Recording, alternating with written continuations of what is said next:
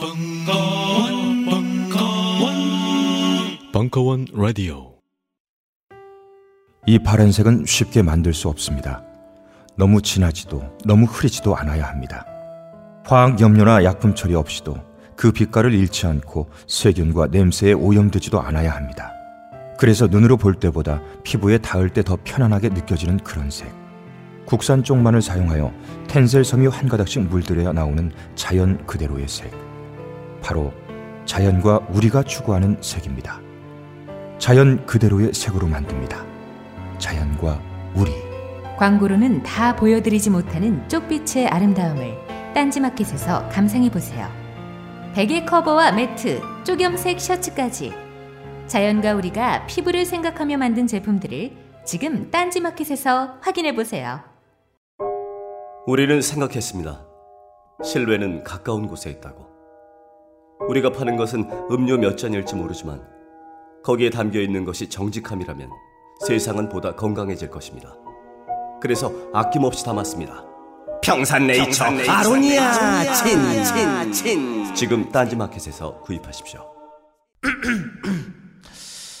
잠시만.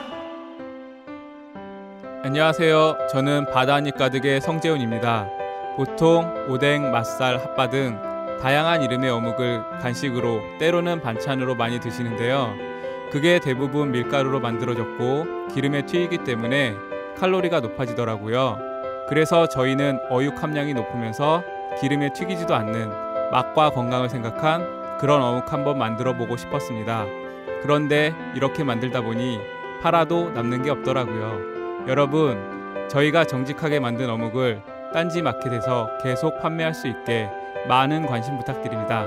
정성을 담아 쪄서 만든 어묵 감아 볶고 여러분의 관심이 필요한 정직한 먹거리입니다.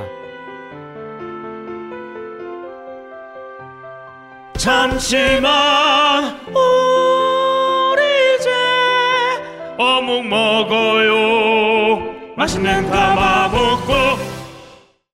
벙커원 전쟁사 특강 군사부장 핸드에 워키디디아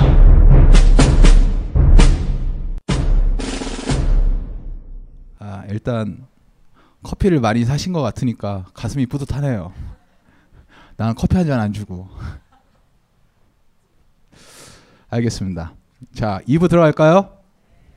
아, 임진왜란에 대한 개념 정리를 하셨으니까 우리가 조선 수군이 얼마나 잘 싸웠느냐는 알고 있는데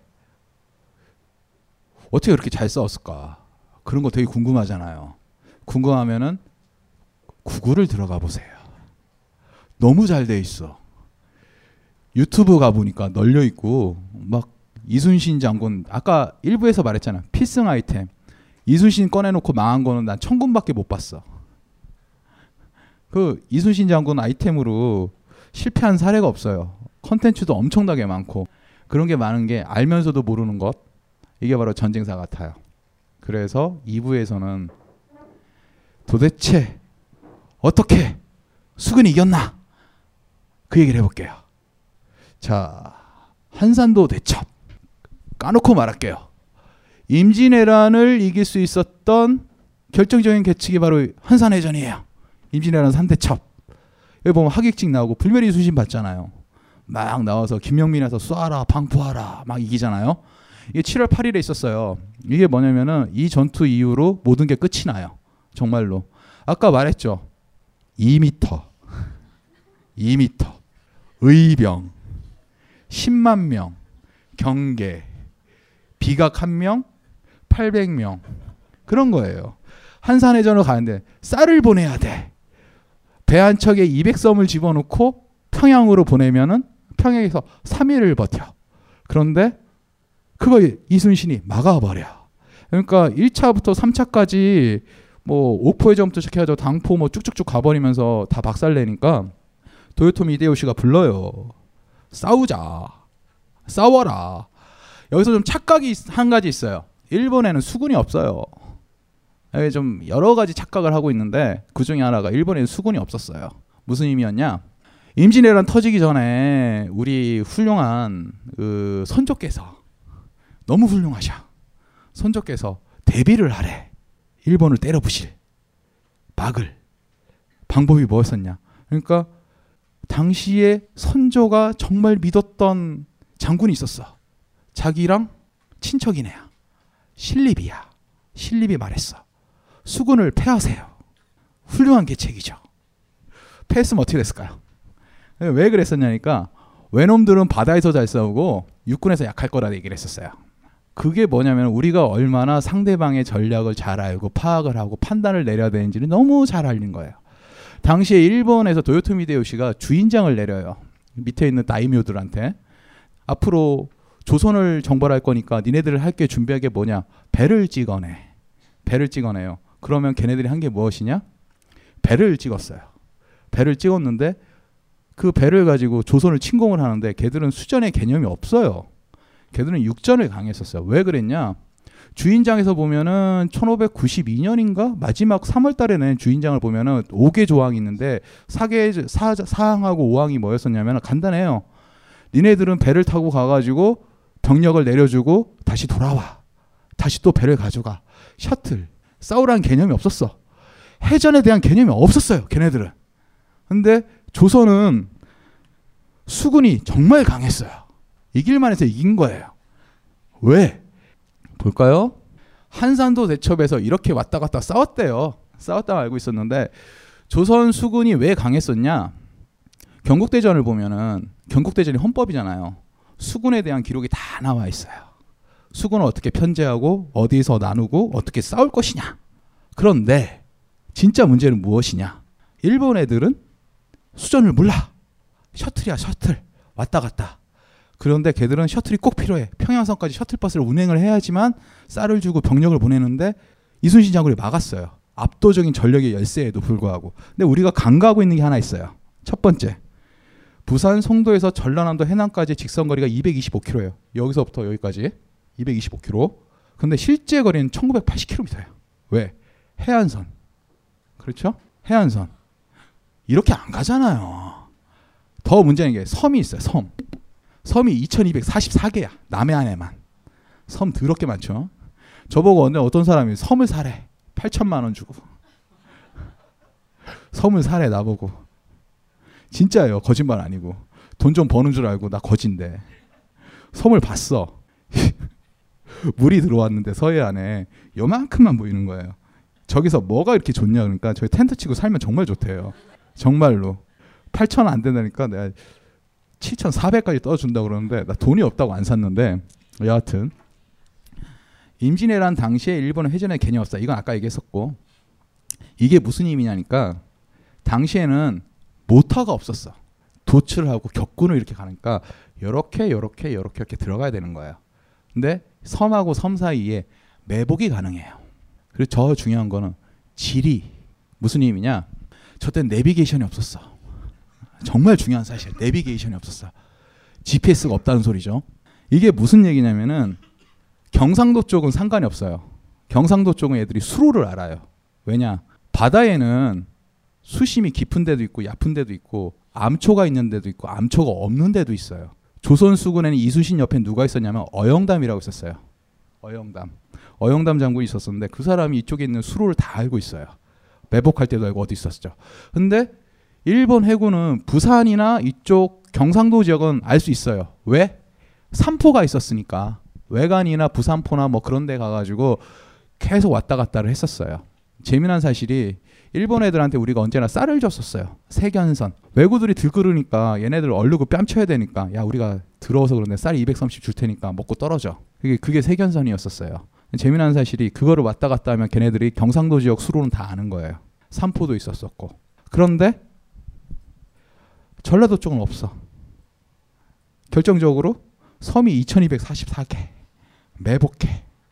지형적으로 일단 똥개도 지네 동전 절반 먹고 들어가는데 이쪽 우리가 이기는 거예요. 우리가 이 섬에 있는 요 섬 다 둘러치고 해안선 합하면은 이게 한 4,800km가 돼요. 여기에 지형을 알고 있어요, 우리는. 그런데 일본 애들은 몰라. 우리 지형에서 이기는 거죠. 두 번째. 체제적인 정비가 완벽했었어요. 이게 성종 시, 성종 시절에 있었던 거예요. 경국대전 병전에 있는 거 수군 규모예요. 병력이 48,800명, 병선이 829척, 조졸이 5,960편. 조졸이 뭔지 아세요? 쉽게 말하면 택배, 택배, 택배. 아까 말했죠. 조선은 땅이 2m, 도로가 2m, 바다로 이렇게 돌아간다 그러잖아요. 조선의 세수 체계는 쌀을 왔다 갔다잖아요. 고려 시절 신라 똑같은데 땅이 도로가 안 뚫려 있으니까 조운이라고 그래요. 우리 마포나루 있잖아요. 대동강에서 넘어온 저쪽 서해, 남해, 동해에서 세금을 쌀을 얻어가지고 글로 들어가는 거예요. 바닷길인 거예요, 바닷길. 이 조절이 뭐냐면은 해군 애들이 놀고 먹는 거 싫으니까 니들 쌀도 움직여. 택배를 시킨 건데 경국대전 때는 이때 성종 때가 되면은 요 택배를 따로 모아놓고 병력하고 분리를 시켜요. 그리고 이 4만 4천 4만 8,800명이라는 소리는 이교대 그러니까 상비군 한 2만 명을 키웠다는 거예요. 이때에 체계적으로 수군 체계를 가지고 바다에서 싸웠던 거예요. 그런데 선조는 신립의 말을 들을 뻔했었죠. 수군을 패해. 일본은 수전에 대한 해군에 대한 개념이 없었지만 우리는 고려 시절부터 계속 가지고 있었어요. 해전에 강했었던 거를. 그리고 여기에 대해서 개념 연구가 돼 있어요. 자, 들어볼까요? 조강에 나갔다. 참창간 서우. 꼭 기억하세요. 참창간 서우가 아래기를 블라블라블라. 신이 선의사로 경상도에 완례했는데 가격의 역자가 넘어가서요. 뚝 해서 역전은 도상에 만다. 도로 철방으로 생활한 기억하세요. 그리고 넘어가겠습니다. 배는 단단하기가 어느 쪽에서 어쩌고저쩌고 이게 무슨 얘기냐? 서우가 중종 시절의 사람이었었어요. 중종 시절에. 근데 이 얘기는 여러분들이 제가 꼭 얘기하고 싶은 것 중에 하나입니다. 아, 차기 전투기 스텔스 전투기 아세요? F-35 산다고 돈 먹는 하마. 스텔스 전투기가 왜 스텔스일까요? 아시는 분 아세요? 돈이 몇 조가 들어간 사업인데 레이더 안 잡힌다고 그러잖아요. 레이더가 안 잡히는 거. 그럼 그 전투기가 왜 나왔을까요? 용키프르 전투라는 게 있어요. 중동 전쟁. 이스라엘하고 이집트하고 중동 애들이 막 치고받고 싸운 전투였었는데 그때 이스라엘의 전투기 조종사들은 거의 미군에 육박할 정도의 기량을 가지고 있었어요. 전투기들도 미군에서 가장 좋은 것들 가져가요. 그 당시에는 F4 팬텀의 스카이호크의 미라지는 주워 온 거겠지만 여하튼 그런데 그게 낙엽처럼 떨어져요. 지대공 미사일에 이집트 애들은 공군 전투기 조종사의 기량으로 싸울 수가 없으니까 미사일을 쏘기 시작했어. 그 미사일에 추풍 낙엽처럼 팬텀이 떨어져. 월남전이 있었어요. 미그 전투기가 왔다 갔다 해서 팬텀을 격추시킨다? 그런 것도 있었지만 지대공 미사일이 날아가요. 자, 앞으로 미사일이 날아와서 전투기를 격추하니 미사일은 뭐 보고 날아갈까요? 열원을 보고 날아가고 레이더 전파를 맞고 날아가요. 그러면은 레이더를 회피하면 미사일을 맞을 일이 없어. 스트레스 전투기예요. 여러분 지금 쓰고 있는 군인들을 지금 쓰고 있는 무기들 한번 볼까요?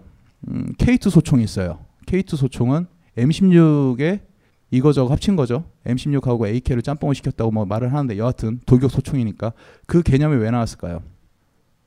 총이라는 거, 무기라는 거는 두 가지만 알고 계시면 돼요.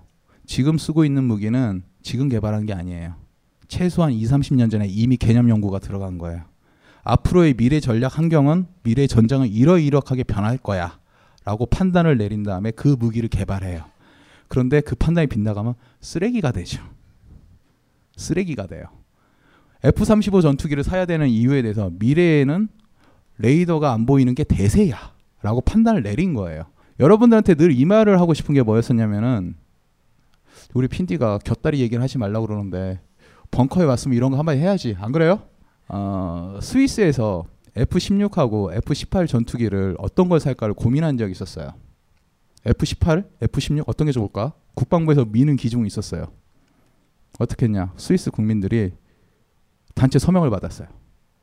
투표를 하자고 밀어붙였어요. 무슨 의미냐? 이상하게 우리나라 사람들은 방산비리 요즘 많이 터지고 뭐 터지고 그러면은 욕만 해. 욕만 해.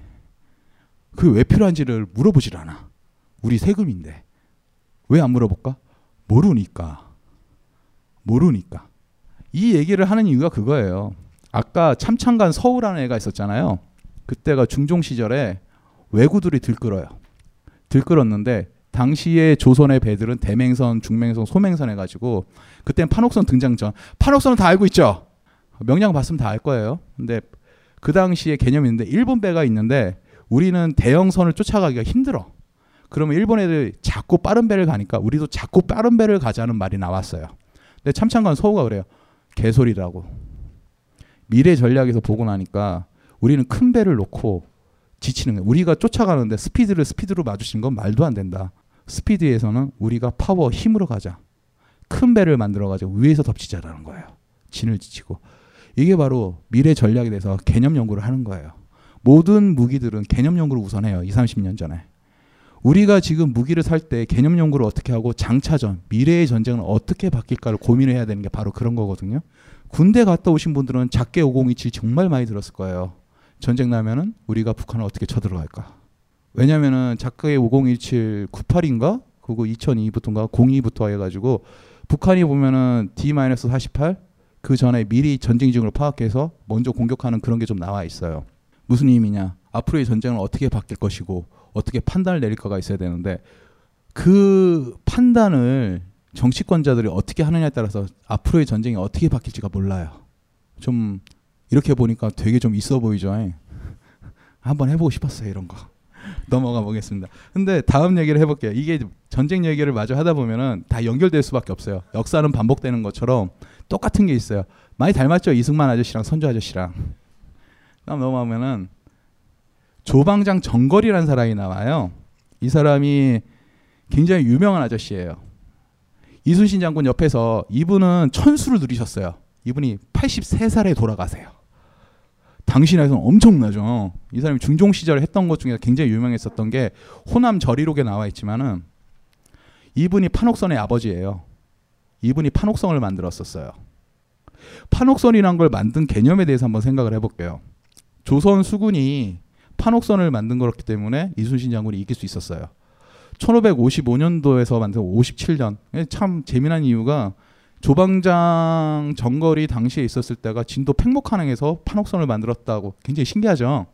진도 팽목항 근처에서 만들었어요. 그런 다음에 남원부사로 간 걸로 알고 있는데 그 사이에 판옥선을 만들었던 이 정걸 장군이 어 나중에 보면은 조방장이 뭐냐면은 참모예요 참모 이순신 장군한테 내려가는 거예요 그 이순신 장군이 조방장으로 와주세요 그러는 거예요 근데 육사로 치면은 나보다 기수가 30기는 앞에 있고 나이도 엄청나게 많은 사람인데 이 사람 보고 참모로 와달라면 선뜻 가요.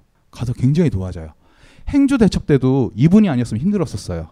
권유라고 일본 애들 막 싸우고 있을 때 화살이 떨어져서 이 사람이 배에다 화술 잔뜩 싣고 달려간 거예요. 그리고 화살이 떨어질 때 이 사람이 갖다 주는 거예요. 쏠쏠한 활약을 하셨죠. 이분이 판옥선을 만들어 가지고 조선 수군은 판옥선을 가지게 됐었어요. 그리고 천지현황이라는 걸 만들게 돼요. 이것도 한번 생각을 해볼게요. 관원이 아래기를 동철 저축이 없어 백성들에게 사들이기까지 한다는 것 참으로 국가의 수치입니다. 넘어가서 여기서 보면은 민간의 짓기가 손톱 많은 것까지 모두 도감에 바치도록 하면 원망과 울부짖는 소리가 끊이지 않는다. 동초를 정납하니 어떻게 마련해 내겠습니까? 이 맛을 짚으려 하소연하는 걸 참아보고 들을 수가 없습니다. 이제 도감이 정한 면포 1필의 값으로 쇠 4근을 받고 있는데 모든 물가에 대해서는 면포 1필로 절대 구리 4근과 바꿀 수가 없습니다. 이게 무슨 얘기냐면은 명종 시절에 1555년도에 무슨 얘기가 있었냐? 외란이 끊임잖아요. 뭐 삼포해라는 뭐, 뭐 사량진 뭐 얘기, 뭐 외변 뭐 이상한 일본 왜구들이 들끓어요. 이때 우리 조상들은 명종 시절에 있었던 거는 대포로 싸우자는 생각을 했었어요. 대포로. 천지연왕이 천, 천자 총통 뭐 지자 총통 이런 거 많이 들어봤잖아요. 이순신 장군 때 개발한 거 같죠? 아니에요. 40년 전에 이미 만들었어요. 그걸 가지고 있었던 거예요. 판옥선 그때도 1555년 57년도 그때 만들었거든요. 이게 무슨 얘기냐? 40년 전에 미리 개념 연구를 해놨던 거예요. 장차전은 앞으로 어떻게 싸울 것이고 우리가 어떻게 움직일 걸 미리 준비하자는 거예요. M16 소총에 나왔었던 결정적인 계기는 그 당시까지 M14를 썼었어요. 미군 애들은. 그 M14 소총은 개념이 뭐였었냐니까 유럽의 탁 트인 평원에서 한 발로 빵빵 쏘는 거야. M1 소총처럼. 근데 거기에 자동 연반 연사를 달아놓으면 참 편하겠다 싶어서 M14를 만들었는데 그걸 들고 월남전을 갔더니 교전 거리가 50m도 안 돼. 연발로 쏘아서 끼는 게 좋아. M16이 등장한 거예요. 원래 M14랑 경쟁 붙었다 떨어진 게 AR 시리즈였는데 그걸 다시 개량을 한 거거든요. 이 얘기를 한 게 뭐냐? 40년 전, 50년 전에 먼저 있었던 군인들이 앞으로의 전투는 이렇게 될 거야. 판옥선을 만든 이유. 일본 애들은 등선 육박 전술을 써요. 있어 보면 되게 있어 보이죠. 별거 아니에요. 배 달라붙어서 칼 두고 뛰어드는 거예요. 해적지. 캐러비안의 해적. 캐러비안의 해적을 하는데 그걸 우리나라 사람이 그걸로 싸워서 이길 수 있을까? 불가능하다. 원거리에서 대포를 쏴서 격침을 시키자. 이때 명종 시절에 했었던 미친 짓, 아 미친 짓이라고 하면 안 되지. 멋진 짓을 해요. 철, 대포를 만들면 철이 필요하잖아요. 동이 필요해요. 동 10만 근을 출연을 해요. 미친 거죠. 10만 근을 갖고 와죠. 그걸 전부 다 녹여가지고 대포를 만든 거예요. 그 대포가 있어가지고 임진왜란 때 이겼었던 거예요. 40년 전에. 이 얘기는 여러분 꼭 알고 계셔야 되는 게 지금 우리 우리가 무기를 사고 뭐를 했을 때 미리 우리가 전략 개념을 생겨야 되는 거예요. 장차전에 대해서. 당시에 명종 시절에는 이 판단을 다 내린 거예요. 역사는 반복된다고 그러잖아요. 정말 재밌는 얘기를 드릴게요. 조선의 하포의 역사는 무슨 역사인지 아세요? 대포의 역사는? 무슨 역사일 것 같아요? 한반도의 대포. 대포의 역사, 신기전 같은 거 많이 보셨죠? 영화도 나왔잖아요. 신기전 나오고 뭐 화약 뭐 철진려에다 뭘 집어넣고 비격 진천내 나오고 그 드라마 많이 나오잖아요. 그 하포의 역사를 딱 한마디로 정의내면 뭔지 아세요? 한반도 하포의 역사는 쿠데타의 역사예요. 최무선이 하포를 만들었죠. 고려 시절에. 이성계가 위화도 해곤을 해요. 그러고 나서 하포의 개발을 막아요. 그 위력적인 무기를 가지고 혹시 모를 사건이 생각해서 우리나라 하포의 역사 중에서 가장 위대한 인물은 세종대왕이세요. 세종대왕 그 바쁜 와중에 대포를 만들어요. 그리고 문종도 이어서 받아요. 그 당시에 총통위랑 사포국이라는 게 있어요. 염초를 관리하고 화약을 생산하고 화약 무기를 애들한테 훈련시키는 부대를 만들어요. 최고죠. 지금으로 치면은 국방과학연구원의 최고의 에이스들이었었어요. 근데 빌어먹을 개우정난이 터져요. 세조가. 세조가 개우정난을 정권을 잡고 단종을 죽인 다음에 했던 제일 먼저니까 이런 화포 무기 생산을 금지시켜 버려요. 그 화포를 가지고 또 쿠데타를 일으킬까봐. 이 모든 사건들은 역사로 반복을 해요. 전두환이 열심히 12.6을 일으키고 아12.6 일어났지. 그리고 12.12 사태가 터져요. 나라를 정권을 잡아. 훌륭하신 분이지. 그런데 그 전에 우리 박정희 대통령께서 하신 일이 아유 그네 누나가 이거 들으면 나 박, 박수 쳐줄 것 같아. 자주국방을 위해서 미사일을 개발을 해. 백건 프로젝트를. 자주국방을 위해서 핵도 만들었대. 김정년 비서실장에 나왔던 해고록을 보면은 1981년도에 국, 군의 행정 때 핵을 선턴을 하고 핵무기를 보여주기로 했었어요. 그 사람은 김정년 비서실장 얘기니까. 그런데 대통령이 된 전두환 대통령이 했던 것 중에 제일 먼저가 핵을 넘겼고 미사일을 넘겼대요. 그 여러 가지 정황에 의하면. 근데 가장 무서운 게 국방과학연구원에 있었던 미사일 개발 애들이 전부 다 목에 날라가. 연구원들이. 우리나라 미사일이 날라갔죠. 그 미사일이 언제 다시 등장하냐? 아웅상 사태. 아웅상이 터지고 나서 우리도 미사일을 개발할래. 그래서 MTCR 가입하고 지랄을 하면서 사거리 180km 이상 헛소리를 하죠. 쿠데타 일으키면 무기가 그렇게 되더라고. 야, 이런 건 따라하지 않아도 되는데. 그쵸? 너무 똑같아. 재미난 사실이 똑같아요. 세조가 무기를 없애버렸잖아요. 근데 다시 여진족이 들고 일어나니까 성종 때부터 다시 화포를 개발해. 무기를 개발했는데 또 여진족이 사라져. 그러니까 그 화약을 가지고 뭘 했었냐? 화의를 버려요. 화휘. 불꽃놀이 했다고. 화약을 가지고. 성종 때 불꽃놀이 정말 많이 했었어요. 빵빵 터지면서. 좋아가지고. 너무 비슷하지 않아요? 이런 거 안 닮았으면 좋겠는데. 그러니까 정치권에 의해 가지고 무기가 어떤 식으로 변화되는 거는 저 한민족의 전통 같아요. 아, 앞으로도 또 이럴 것 같아. 박근혜 대통령 이 방송 들으면 되게 좋아할 것 같아. 박정희 대통령 칭찬했으니까. 막하다. 아니, 마키아벨리의 군주론에 겁먹고 주춤했던 날들은 굿바이. 자본론 정복에 이어 벙커에서 또 다른 산을 넘어봅시다. 2015년 벙커원 야학. 그 첫 번째 수업. 군, 주, 론. 1월 5일 개강. 수강 신청은 벙커원 홈페이지에서.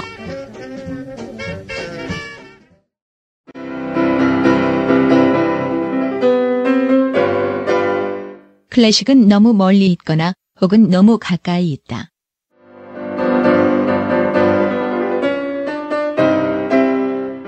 재수 없는 천재주의 예술 사관이 아닌 시대 속 존재로서의 클래식 음악사. 지휘자 겸 피아노 박사의 실현과 함께하는 퍼포먼스형 강좌. 시대 정신과 음악 양식 모두를 아우르는 입체적 이해.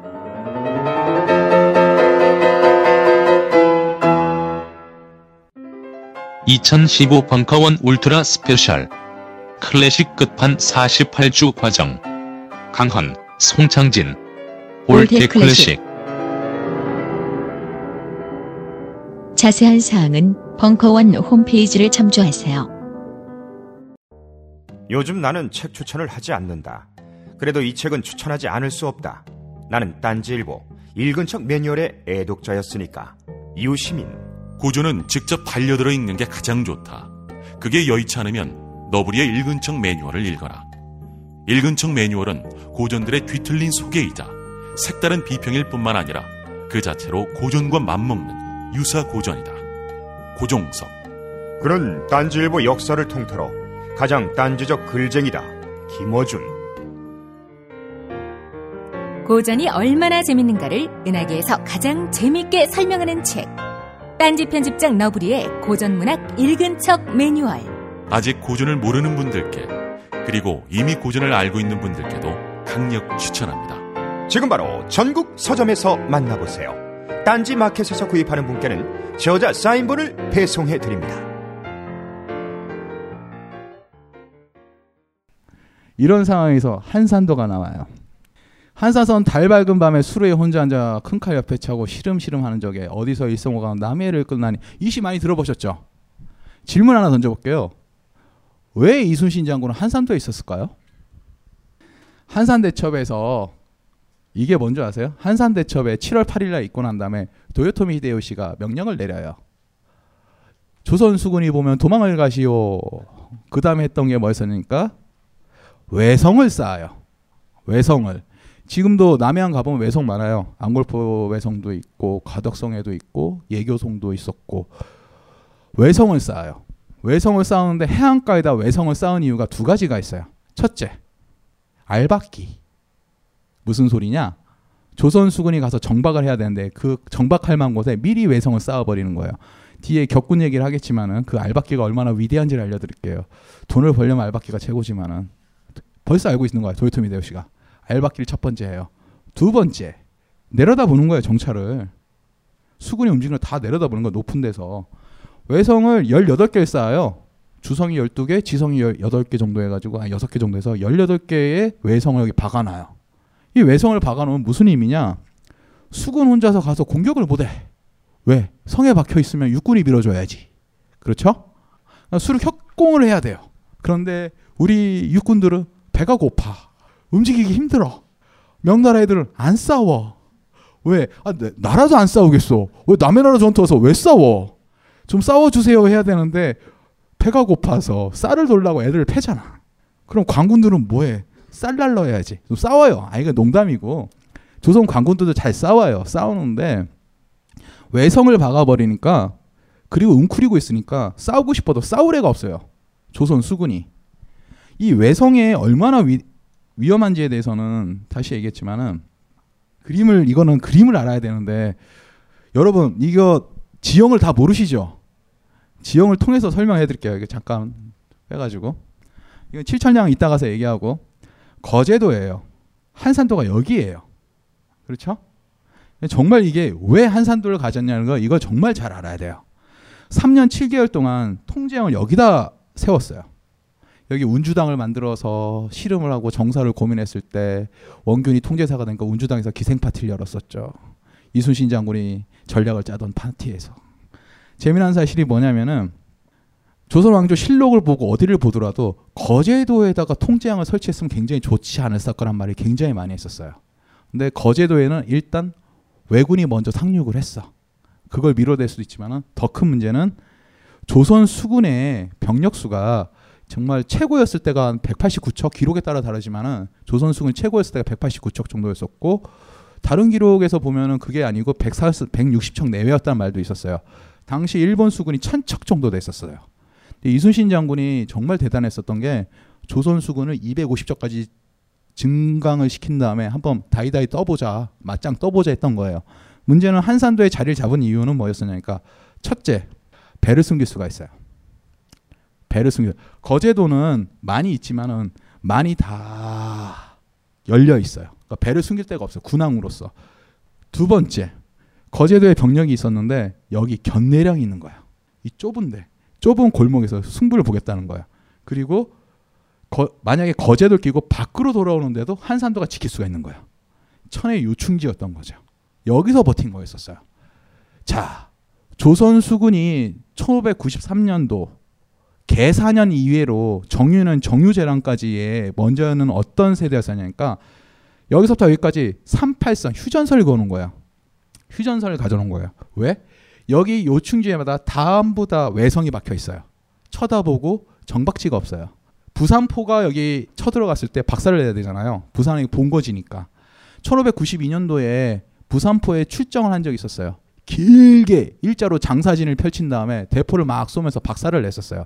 그런 시도를 몇 번인가 다시 해보고 싶다고 선조는 야 니네 왜 부산포 안 가냐고 가서 좀 때려 박으라고 전쟁 안 해본 애들이 야 넌 왜 거기서 앉아가지고 이상한 짓만 하니 가서 좀 싸워주면 안 되겠니? 이렇게 군량만 축내니 쌀도 안 주면서. 그러고 앉아 있었는데 여기서는 못 움직이는 거예요. 움직이기가 되게 힘드는 거예요. 먼저 움직이면은 먼저 당하는 거예요. 왜? 외성이 다 쳐다보고 이따가 격군 얘기할 때도 알겠지만은 힘들어요. 자 이 외성들이 다 쳐다보고 이러면서 우리가 알박기를 했다고 그러잖아요. 우리가 폭으로 쓸 수 있는 거를. 이 상황에서는 이순신 장군은 한산도에서 둔치고 앉아 있는 거예요. 근데 그냥 둔치고 앉아 있는 게 아니었었어요. 3년 7개월 동안은 군량 및 9,914섬을 확보했어요. 농사꾼이야 농사꾼. 장군이 아니야. 초전법을 양산에 하약 4천군. 아까 말했죠. 하약 달라고. 있는 것도 뺏어가잖아요. 300문의 하프를 생산해서 쇠 다 긁어 모아가지고 총통 만든 거예요. 배에다 싣겠다고. 신규 전함을 한 46척인가 47척을 건조를 해요. 그러니까 조선 수군은 한 180척까지 증강을 시켜요. 이 당시까지 병력이 18,000까지 올라가요. 무슨 의미냐면은 계산형 가보년 때 조선 수군이 5천 단위까지 떨어져요. 5천 6천까지. 왜 그랬을까요? 여기서 나왔었던 게 3년 7개월 동안 3년 7개월 동안 이순신 장군은 농사꾼도 냈다가 장사꾼도 돼요. 소금을 구워서 팔았어요. 질그릇을 구워서 팔고 쌀을 둔전을 쳐요. 자력갱생. 국가에서 준 거는 한 가지. 의원들이나 좀 던져주고 알아서 해라. 근데 그 당시에 보면은 조선 수군이 와해가 돼요. 배가 고프고 전염병 때문에. 당시에 1593년서부터 보면은 병사들이 해체가 돼요. 의병들이나 관군들도 모였다가 사라지니까 배가 고프니까 밥을 안 주는데 어떡해요. 이런 상황 일본도 마찬가지고 명나라도 배가 고파서 다 배고프다고 그러는데 어떡해. 근데 이순신 장군은 진짜 악정고투로 버텨내요. 당시에 보고 나면은 앞전에서 보면은 이순신 장군이 목을 자른 얘기 나오잖아요. 이순신 장군 나중에 얘기 보면은 애들 때린 얘기 되게 많아요. 심심하면 목을 잘라요. 왜 그러겠어요? 수군을 지키기 위해서. 인간은 인센티브에 움직이잖아요. 우리 괴짜 경제학 보셨죠? 다 보셨을 거야. 여기 있는 분신들은. 근데 이것도 전통이야. 우리 대한민국 군대도 마찬가지고. 줄 게 없어. 그러니까 때리는 거지. 아, 하면 뭘 준다가 아니고 뭐가 아니고 안 하면 때린다. 조선은 가난했어요. 이상하게 많이 닮았어. 조선이랑 대한민국이랑. 이런 전통은 안 따라갔으면 좋겠어요. 많이 때려요. 많이 막을 뭘 자르고. 근데 이렇게 끝까지 버텼다가 18,500까지 늘렸다는 거는 정말 초인적인 노력이에요. 아무런 지원 없이. 이런 상황에서 원균이 와요. 원균이 와! 임진왜란 최고의 비극. 난중 일기 보면 원균을 원흉이라고 욕을 해요. 난중 일기 보면은 제일 많이 나오는 것 중에 하나 원균 개새끼. 나는 화를 잘 쏜다. 나는 아프다. 원균 개새끼. 정말 많아요. 그 다음에 나오는 게 뭐냐면은 술 마신 얘기. 술 진짜 좋아했어요. 와. 이런 이순신 장군이 있었는데 이순신 장군이 왜 쫓겨난지 아시죠? 간단해요. 아, 원균하고 이순신하고 별로 안 좋아요. 사이가. 뭐 그건 다 넘어가는 얘기고 제일 재미난 얘기가 뭐였었냐니까 이순신이 삼도수군 통제사로 자리에 앉아 있으니까 사람이 뭐다? 일어서면 앉고 싶고 앉으면 눕고 싶고 눕고 있으면 자고 싶어요. 선조가 보니까 잘 싸워 부산포로 가면 될 것 같아 상황을 알아야지 휴전선 그, 아, 그었는데 그런데 정유재란이 터질 때 이거 유명하잖아요. 불멸의 이순신 보면 다 나오잖아요. 고니시 육기나카가 있고 가토 기요마사가 있는데 반관계라고 요시라를 통해 가지고 막 이렇게 이렇게 했잖아요. 이게 반관계를 조선도 많이 썼었어요. 일본 애들 꼬셔가지고 어떻게 해보려고. 근데 그 요시라가 와가지고 뭐 부산포로 넘어온다. 왜냐면은 이쪽은 먼저 움직이면 죽는 거예요. 근데 한번 1597년도 정유년 때 이순신 장군 한번 갔다 왔었어요. 갔다 왔었어요. 갔다 왔는데 소득이 없었어. 왜? 여기서는 육군의 지원이 없고 지형이 이렇게 돼 있기 때문에 움직이면은 되게 껄끄러웠던 거야. 아무리 이순신 장군이라도 이쪽은 들어가기 힘들었었어요. 자, 문제는 뭐냐? 가토 기요마사가 들어오니까 걔를 치세요. 그 들어봤죠? 요시라를 통해서 이렇게 넘어왔었는데 안 갔어. 안 갔는데 당시에 충청 병사였던 원균이 있었어. 원균이 장계를 올려. 아 나라면 잡을 수 있었는데 그거 딱 보고 나니까 선조가 이런 개새끼가 나오는 거야. 이순신 보고 막 죄를 하니까 밑에 있던 사원부 애들이 이순신은 개새끼입니다. 그런 거예요. 이틀 만에 잡아가요. 당시에 원균은 뭐 했었냐? 당시에 원균이 충청 병사로 위에 올라가는데 애들이 야 너 거기 혼자서 혼자 있으면 심심하지. 성이나 하나 쌓아라. 상당 산성을 쌓으라고 그래요. 산성을 쌓았어. 비가 오니까 무너지네. 무너졌어. 근데도 삼도수군 통제사로 가. 왔어. 온 거가 좋았어. hell gate가 열리는 거지. 지옥문이 왔어. 와서 한 일이 뭘까요? 기생 파티. 룸빵이 좋았나 봐. 한산도가 있어요. 여기 통제영이 있었는데 와봤어. 원균이 바보가 아니에요. 올라갈 수가 없다는 걸 보니까 딱 알아. 가는데 애들 하는 말이 그거지. 야 이 새끼야. 네가 장계 썼잖아. 올라갈 수 있다고. 육군을 주세요. 육군이랑 같이 가고 싶어요. 너 이 새끼야 혼자 갈 수 있댔잖아. 가고 싶어요. 육군을 주세요. 그래서 한번 갔어. 통제사가 돼서 한 달이 됐어. 임진년 7년 동안 판옥선 전선 중에서 단 한 척도 잃은 적이 없어요. 대단하시죠? 원규는 한 달 만에 판옥선 한 척을 뺏겼어. 일본 애들한테 나포가 됐다고 판옥선을 빼 격침당한 게 아니고 격침이 당한 게 아니고 나포를 당했어. 올라가 한번 6월 18일 한번 올라갔는데 안 돼. 여기서 재미난 사건이 무슨 일이 터지냐? 배가 일본에 있는 보급선 전투선도 아니고 보급선이 앞에 있으니까 원균이 신났어. 잡으러 가자 해서 막 몰고 가. 근데 중간에 격군들이 퍼졌네. 노젓는 애들이 퍼졌어요. 진짜 12척이 힘이 딸려. 배가 고파. 그래서 해 위에 떠내려가. 다 죽었어. 진짜로 12척이 싸우지도 않고 이런 막장 짓을 해요. 대박이죠. 아까 통제형에서 쌀 만성 가까이 하고 그 당시에 맥시멈을 치면 180척까지 189척까지 함대를 만들었어요. 병력이 18,500명이었어요. 간단해. 야, 니들 하던 대로 가서 싸워. 그러면 우리가 승률이 한 70% 됐었어요. 그냥 가서 싸우고 전략 전술 없이 다이다이 떠. 이순신 같이 뭐 하객진 피지 말고 애들 힘드니까 그냥 싸우다 지금 가고 저글링 러시 해. 그래도 이길 수 있어. 무서웠었어요. 당시에는 뭐였었냐니까 원균 함대가 나왔을 때 일본 수군이 도망을 갔었어요. 조선 수군이 무서우니까. 그런데 권율이 와서 때렸어. 원균을. 진짜 때렸어요. 곤장을 쳤어요. 야 이 새끼야 부산포 간다며 왜 안 가? 배가 고파서 하니까 안 돼. 육군을 줘. 맞으니까 빡쳐. 그냥 갔어. 독고다이로. 갔어. 조선 함대 다 끌고 갔어. 이순신이 다 키운 애들. 농담 아니고 세계 해전사에서 최고의 장면이 나와요. 싸워보지도 않고 다 쌀하시는 거. 189척이. 왜? 갔어. 갔는데 이순신 장군의 뒤에 제가 격군 얘기할 때 나오겠지만은 다 쳐다보잖아요. 가덕도가 있어요. 가덕도. 가덕도에서 내려요. 왜? 물 마셔야 되잖아요. 물 마셔야 되잖아. 가서 애들이 배가 물이 목이 말라. 정말 힘들어 수구는 진짜 목마르고 배고프고 목이 마르다고 가덕도에 대해서 400명을 내렸어요. 내렸었는데 왜군이 튀어나오는 거야. 원균이 어떻게 했는지 아세요?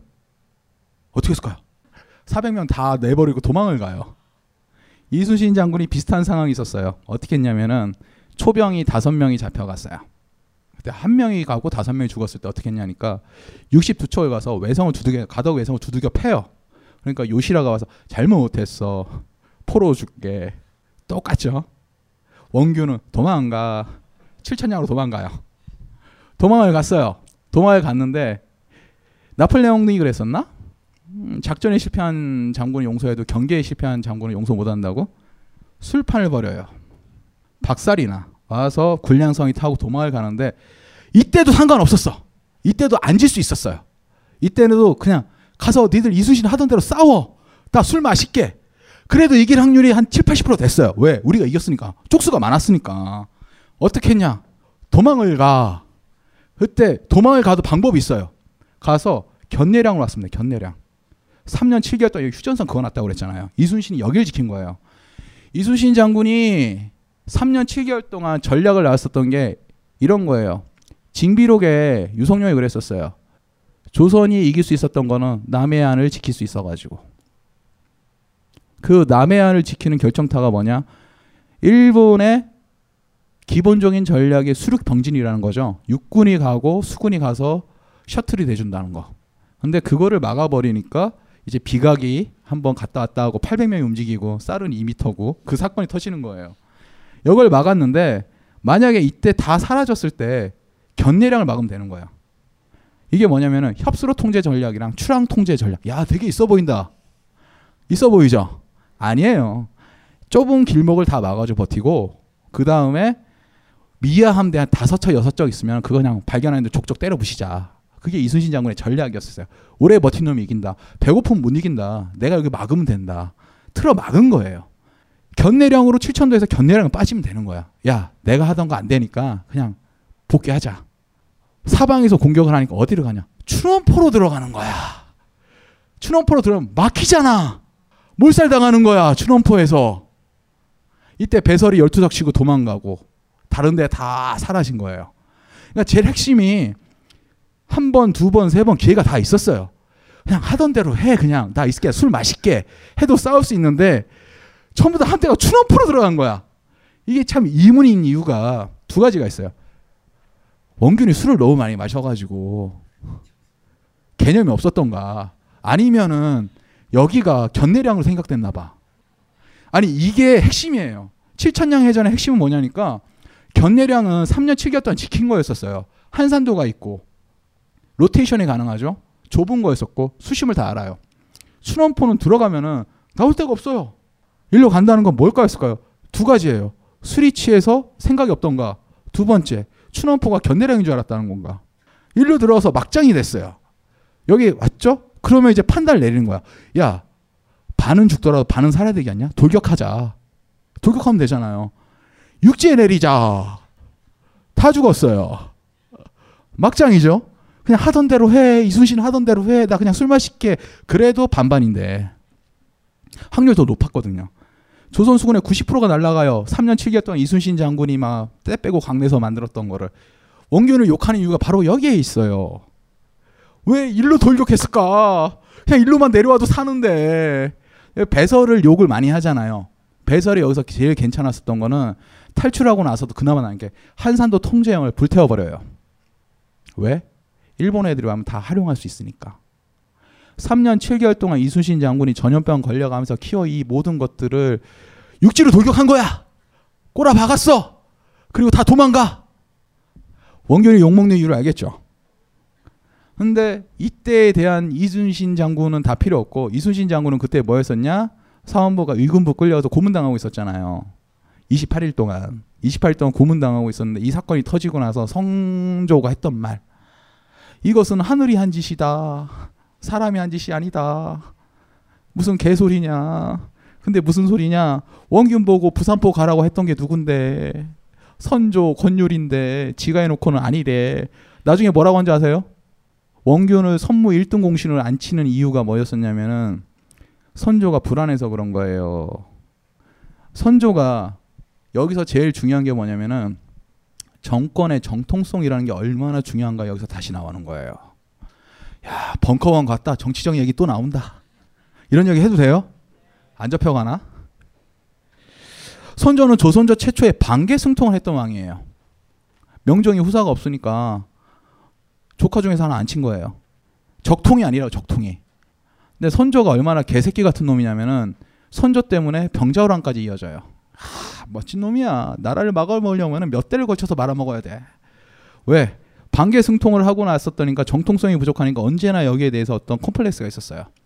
거기다가 임진왜란이 됐어요. 나라가 망했어. 내가 왕되니까. 거기다 보니까 이순신 같은 애가 튀어나와. 그래서 위병장이 되니까 정효재란이 내고 나서 각계에 나왔던 얘기가 이런 거였었어요. 경상도 호남 일대의 사람들은 서로 형제 자매 동네를 보면서 서로 의병이 되지 말라고 말을 했었다. 왜? 내가 나라를 말아먹었는데 밑에서 치고 올라오는 애들이 있어요. 거기다가 광해군이 분조를 이끌어요. 분조가 뭔지 아세요? 행정부를 반으로 쪼개. 대전에 행정부 세종시 하나 갖다 주고 서울 먹는 것처럼 전시 행정부를 꾸린 거예요. 왕은 뭐 하냐니까 나 망명할래 명나라 가고 있는데 아들내미 18살짜리 코찔찔 흐리랑 가가지고 싸우자 이기자 이러니까 강해군 인기는 막 올라가. 명나라에서는 왕을 바꾸자 이러고 있으니까 선조가 이런 개새끼 끝까지 버티니까 하는 게 뭔지 아세요? 선의파동을 일으켜요. 선의파동. 선의가 뭐냐? 왕이 죽게 이 새끼야. 왕 안 할래. 그걸 한 거예요. 전체주의 왕조 국가에서 왕이 그 짓을 하는 순간 모든 신하들은 옷 벗고 와가지고 멍석 깔아놓고 전하 살려주세요. 아니 되옵니다. 통촉하세요. 하는 거예요. 전시 행정부 쌀 없어가지고 쌀 구러 다니고 있는 그 바쁜 와중에 선의파동 일으키니까 전선에 있는 애들 다 오는 거예요. 강해군이 여기 싸우다 있다 일로 달려오는 거예요. 와가지고 아빠 그러지 마. 내가 잘못했어. 그 짓을 하는 거야. 그거를 열다섯 번을 해요. 선조가 임진왜란을 질질 끌었어. 그 짓만 안 했어도 이겼는데. 이러는 와중에 이러는 와중에 이순신하고 김덕령이 걸린 거예요. 왜? 정유재란이 터지기 바로 직전에 분위기가 흉흉했어요. 이제 분위기 시범 케이스를 잡아야 되는 거예요. 자기가 정통성이 문제가 되고 의병들이 치고 인기가 올라오는 거야. 잠재적인 적이야. 정치적. 김덕령이 굉장히 유명한 애였었는데 의병장이었었어요. 팔다리를 부러뜨려서 죽여요. 이근부에서. 선조가 직접 국문을 해요. 그 이후에 호남이나 경상도에 있는 의병들이 싹 사라져요. 서로 의병을 하지 말라고 서로 안부를 묻어요. 왜 그랬을까요? 정치란 원래 그런 거거든요. 날 치고 올라가는 애들한테 박살을 내야 되니까. 재미난 사실이 뭐냐면은 원균을 띄웠던 이유는 이순신의 대체제가 있다는 걸 보여주고 내가 옳았다는 걸 보여줘야 되는 거예요. 선무 1등 공신 얘기했었죠. 아까 호성 공신하고 선무 1등 공신에 원균을 앉혔을 때 하는 말이 뭐였었냐니까 원래 원균은 부산포 가기 싫었는데 비변사나 니네들이 그래서 그런 거다. 지가 가라고 해놓고는 그래놓고 원균을 안 치는 거예요. 원균을 선무 1등 공신 이순신은 같은 자리에 앉혀요. 그렇죠? 추넘포로 돌격시킨 애를 추넘포로 돌격시킨 애를 얘 때문에 임진왜를 이겼대. 이순신이 3년 7개월 동안 뼈빠지게 기었던 애들을 육지로 돌격시킨 애를 그래놓고는 하는 말이 뭐였었냐? 원균은 용감했다. 이런 왕이었었죠.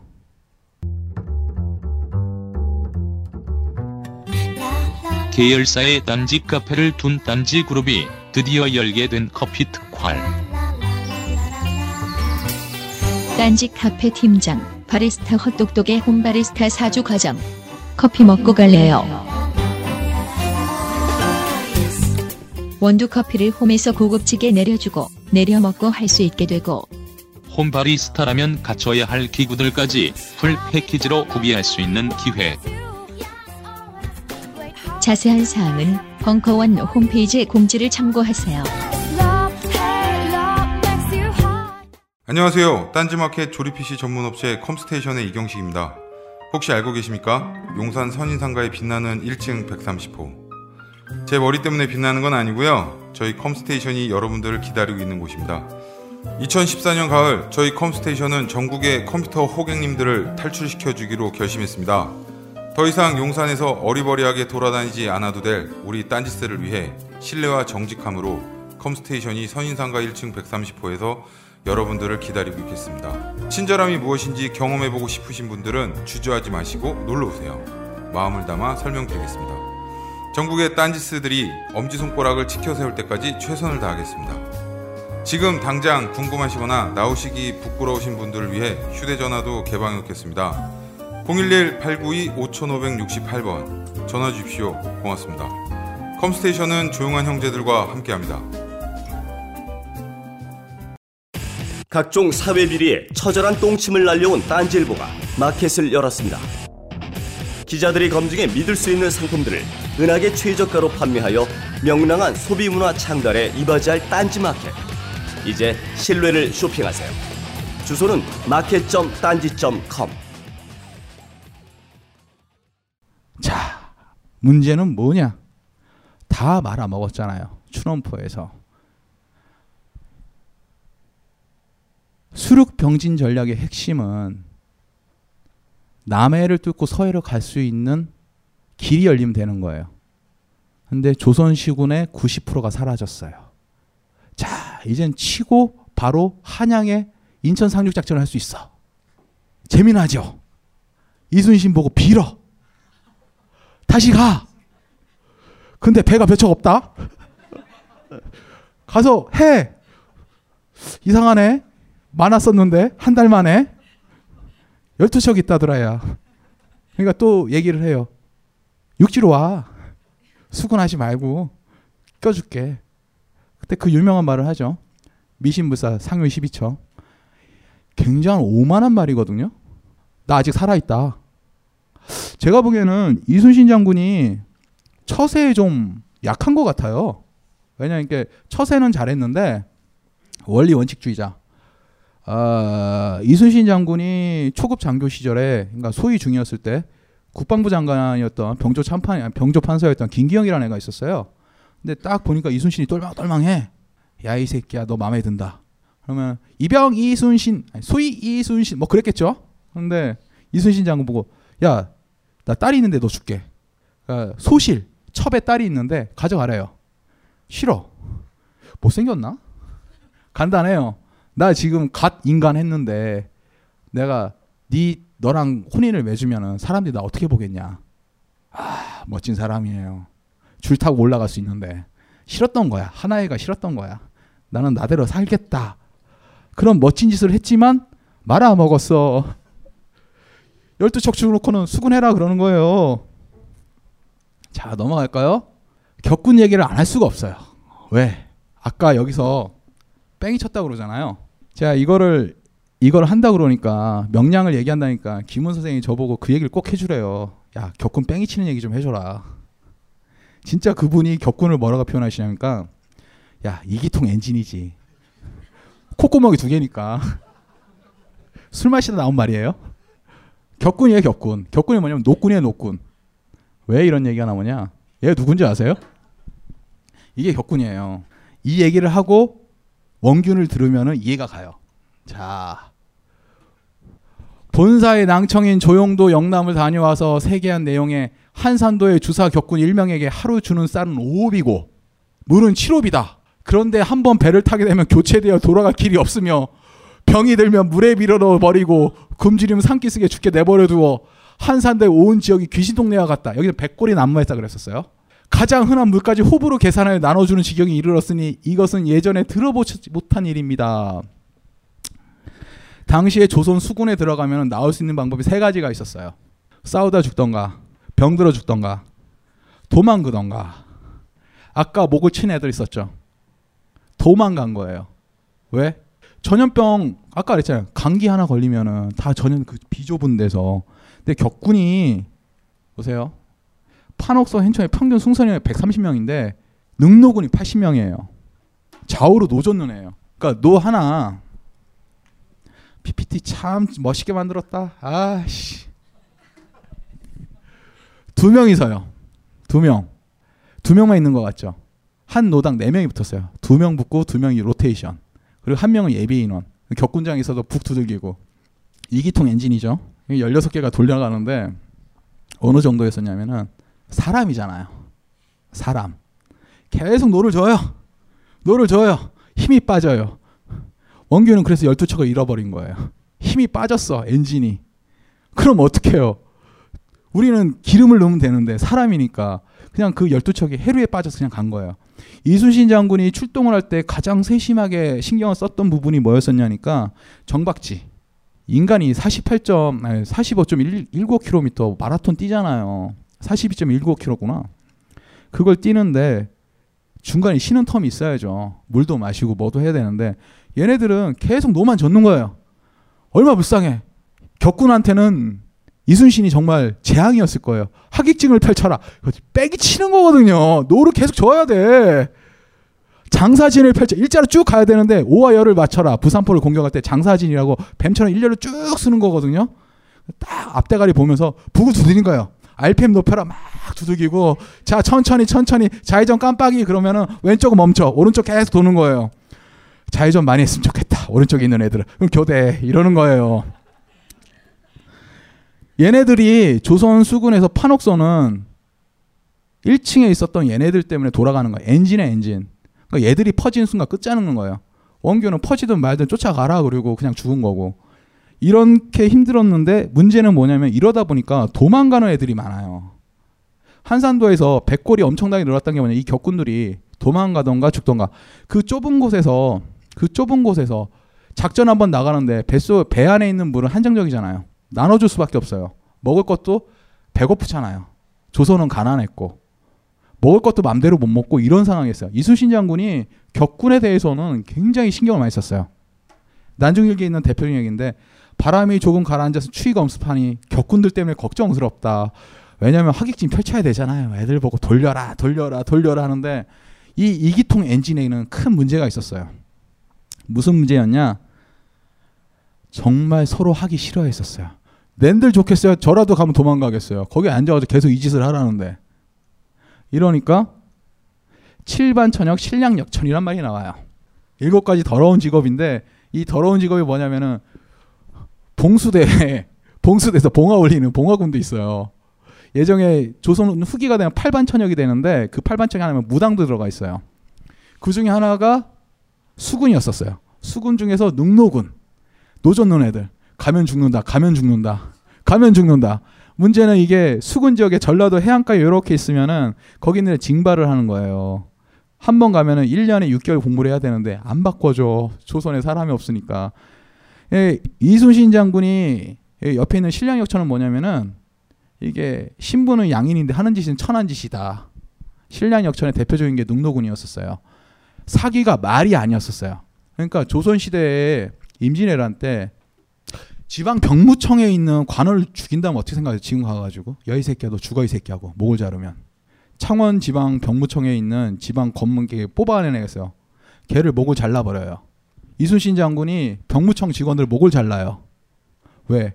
격군이 다 도망갔으니까 배가 있으면 뭐예요? 배를 못 쪼으니까 이순신 장군이 이게 원리 원칙대로 갔은 게 그래야지만 살 수 있는 방법이지만은 임진왜란 당시에 육군하고 되게 많이 싸웠었어요. 선조랑도 많이 싸우고 무슨 얘기냐? 격군을 하는 애들이 계속 탈영을 해. 도망을 가. 근데 도망갈 만 하지 않아요? 교대도 없고 노만 졌다가 좀 있으면 전염병에 밥도 못 먹어. 툭하면 목이 잘려. 기왕이나 탈영 한번 해보자. 어차피 죽을 거. 그런 상황이다 보니까 수군 지원자도 없지만은 그나마 수군 지원자 육군이 다 뽑아가요. 왜? 전라도 지역밖에 그때 말했죠. 전라도를 지켜가지고 임진왜에 승리할 수 있었었는데 전라도가 그나마 행정부에서 잘 돌아가잖아요. 거기 사람 뽑아가요. 육군에서 야 육군도 싸우자 좀. 그러니까 수군은 뭐냐 찌꺼글 애들 찌끄레기를 다 주는 거예요. 이순신은 화가 났죠. 다 잡아와요. 안 돼요. 이거 보니까 선조랑 조정부 행정부에서는 탁상 행정을 열리죠. 야 법대로 해. 법대로 하면 판옥선이 다 썩 뭉드러지게 생겼는데 엔진이 없으니까 그 정도로 힘들었었어요. 우리 임진왜란 얘기하면은 이순신 장군 얘기하고 선무 1등 공신 얘기하죠. 우리 백성들 정말 뺑이 쳤습니다. 사람 살 뜯어 먹으면서 끝까지 버치고 안 되면 격군한테 끌려나가고 서울이나 경상도 지방에 임진왜란 당시에 왜군 풍습을 하고 친일파라고 얘기 못 해요. 일본 애들 흉내를 내고 일본처럼 복색을 하고 살아가는 사람이 꽤 있었어요. 왜? 살아야 되니까. 정부가 그 사람한테 해준 게 뭐가 있죠? 선조 행정부가? 격군이 대표적인 케이스였었어요. 그런데 얘네들이 행복했었던 거죠. 이순신 장군 밑에 있을 때가. 왜? 원규는 배가 떠내려갔어. 너무 엔진 과열이 돼서. 자, 이제 명량해전의 얘기가 지금 들어와요. 야, 좀 길어질 것 같은데? 1591년 2월에 진도군수로 임명된 적이 있었어요. 이게 불차 불차 소용이라고 해야죠. 불차 타경이란가? 이 나라가 아직 망할 기운은 아니었나 봐요. 이순신 장군을 빨리 뽑아가지고 해군 제독을 시켜야 되는 거예요. 그때 진도로 보내요. 보내다가 부임지 황제에서 벽파진을 향하는데 명령을 건너 발령이 취소돼요. 그리고 더 높은 승진을 시켜버려요. 그리고 1596년 8월에 이원익하고 전라도 일대 숭상할 때 명량에서 3일간 머물러요. 울돌목이라 그래요. 울돌목 다 들어보시죠. 구글을 검색하세요. 명량이 울릴 명이에요. 소리가 들리니까. 해수 조류가 순류일 때 일로 가요. 여기가 해류가 넓은 물이 좁은 데로 쑥 들어가는 거예요. 그렇죠? 속도가 빨라지죠. 해류 속도가 9노트가 넘어가요. 자, 판옥선에서 16개 노를 가지고 두 명이 최고 속도 내면 몇 노트 나올까요? 3노트 나왔어요. 3노트.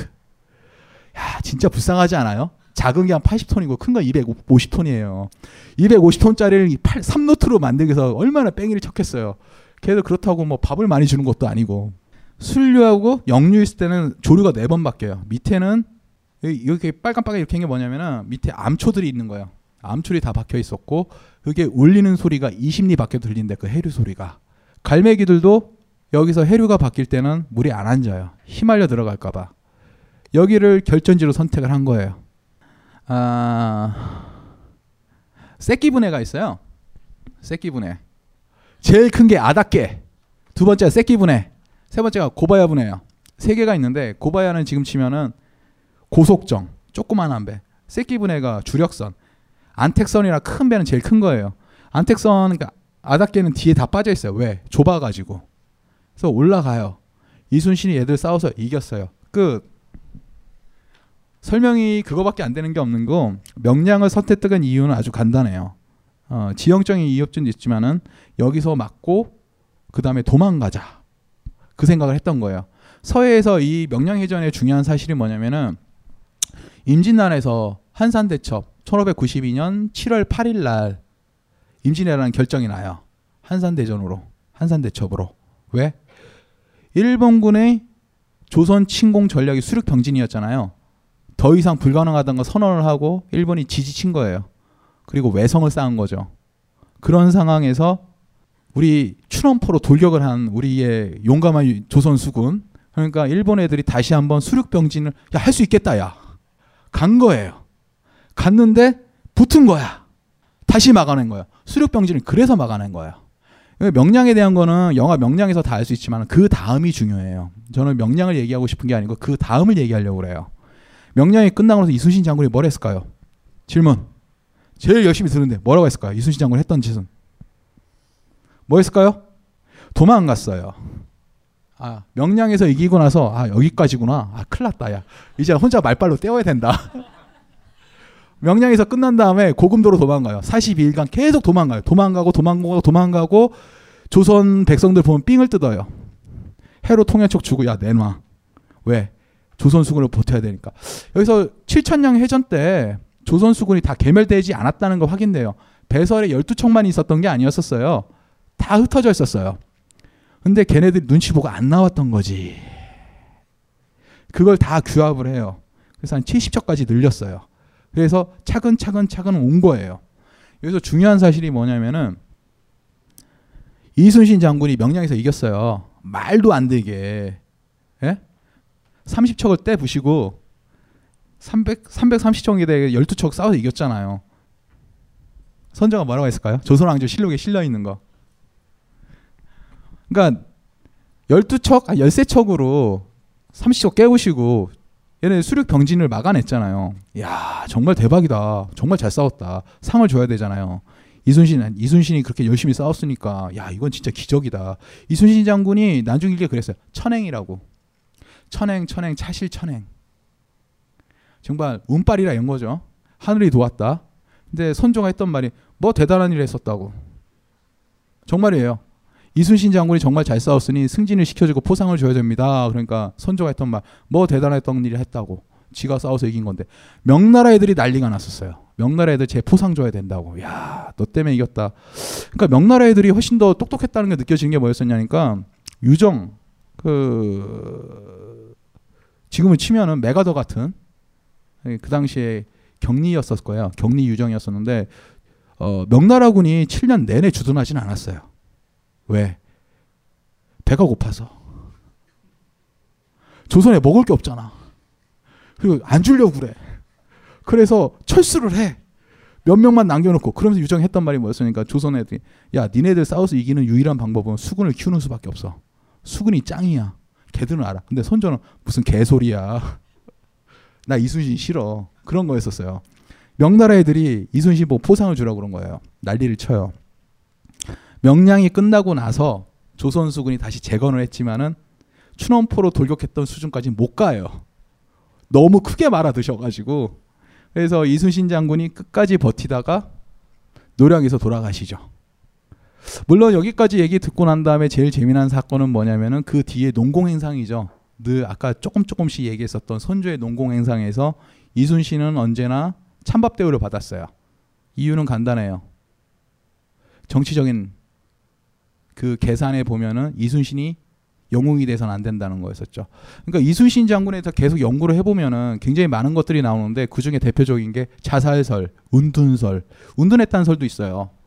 그 이유가 왜 나왔었냐면은 만약에 이순신 장군이 살아 있었다 보면 분명히 죽었을 거예요. 선조한테. 어떤 나 이거 이거는 조선이나 한국의 문제만이 아니에요. 살아 있는 영웅은 없어요. 시대는 언제나 죽은 영웅만 찾게 되는 거예요. 만약에 노무현 대통령이 계속 살아 계셨다? 어려웠을걸요? 시대는 죽은 영웅만 원하거든요. 아, 마지막에 좀, 좀 있어 보이고 싶어요, 제가 좀. 좀 있어 보이고 싶어요. 전쟁사를 배우는 이유에 대해서 한번 한마디 해주고 싶어요. 왜냐면은, 음, 전쟁은 일상에 참 많이 녹아들어와 있습니다. 특히 한국 같은 경우에는. 음, 전자레인지, 전자레인지, 생리대, 어, 항생제. 이 세 가지 공통점이 뭔지 아세요? 지금 제가 그냥 떠올린 거도 얘기한 건데. 전쟁이 만든 거예요. 전쟁이 만든 거예요. 셀루코툰이. 전자레인지, 레이더 만들었다가 나온 거예요. 항생제, 페니실린 2차 대전 때 개발됐어요. 우리가 알고 있는 모든 것들이 거기서 일상에서 나온 경우가 있었어요. 뭐 그래서 전쟁이 좋다 그런 건 아니에요. 인류 전쟁사를 얘기해 볼까요?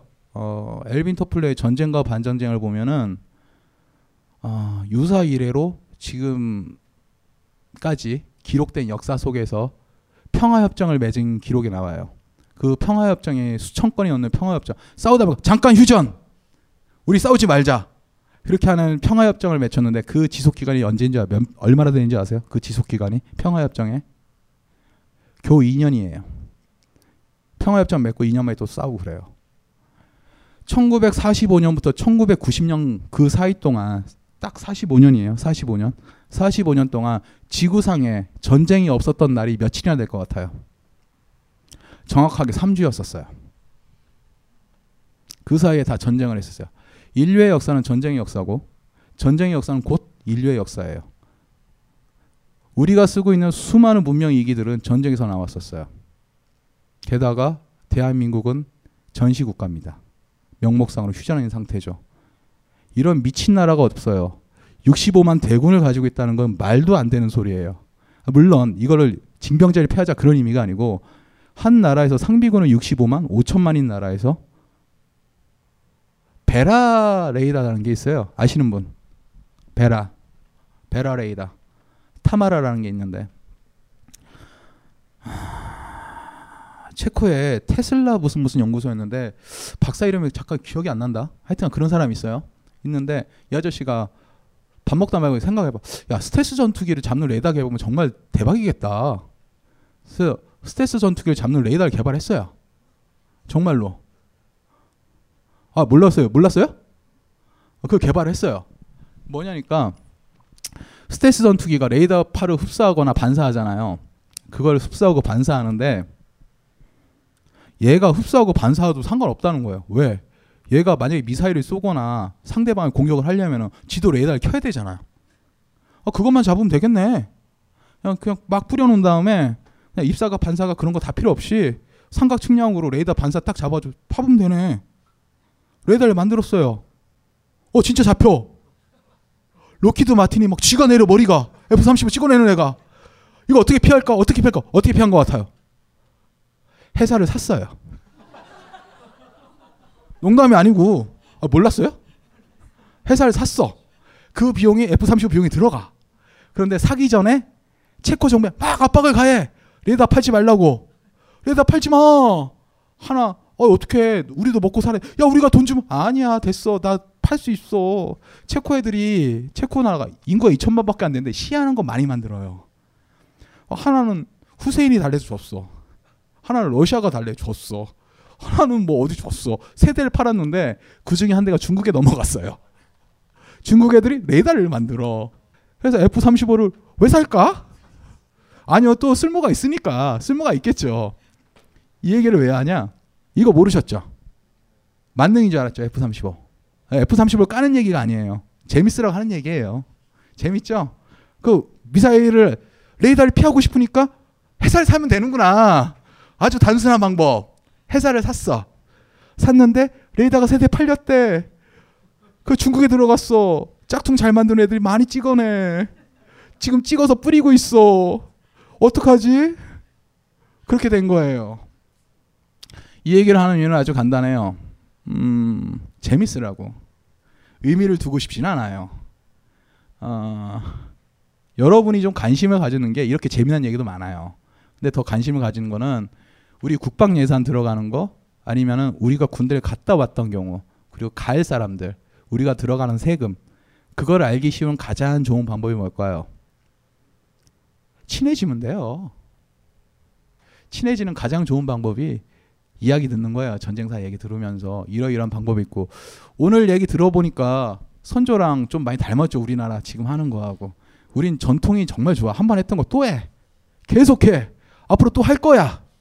할 것 같아. 진짜 할 것 같죠? 아, 저는 일해 하고 나니까 지치네요. 얼마나 버틸지 모르겠는데 오늘 재밌었길 바랍니다. 감사합니다.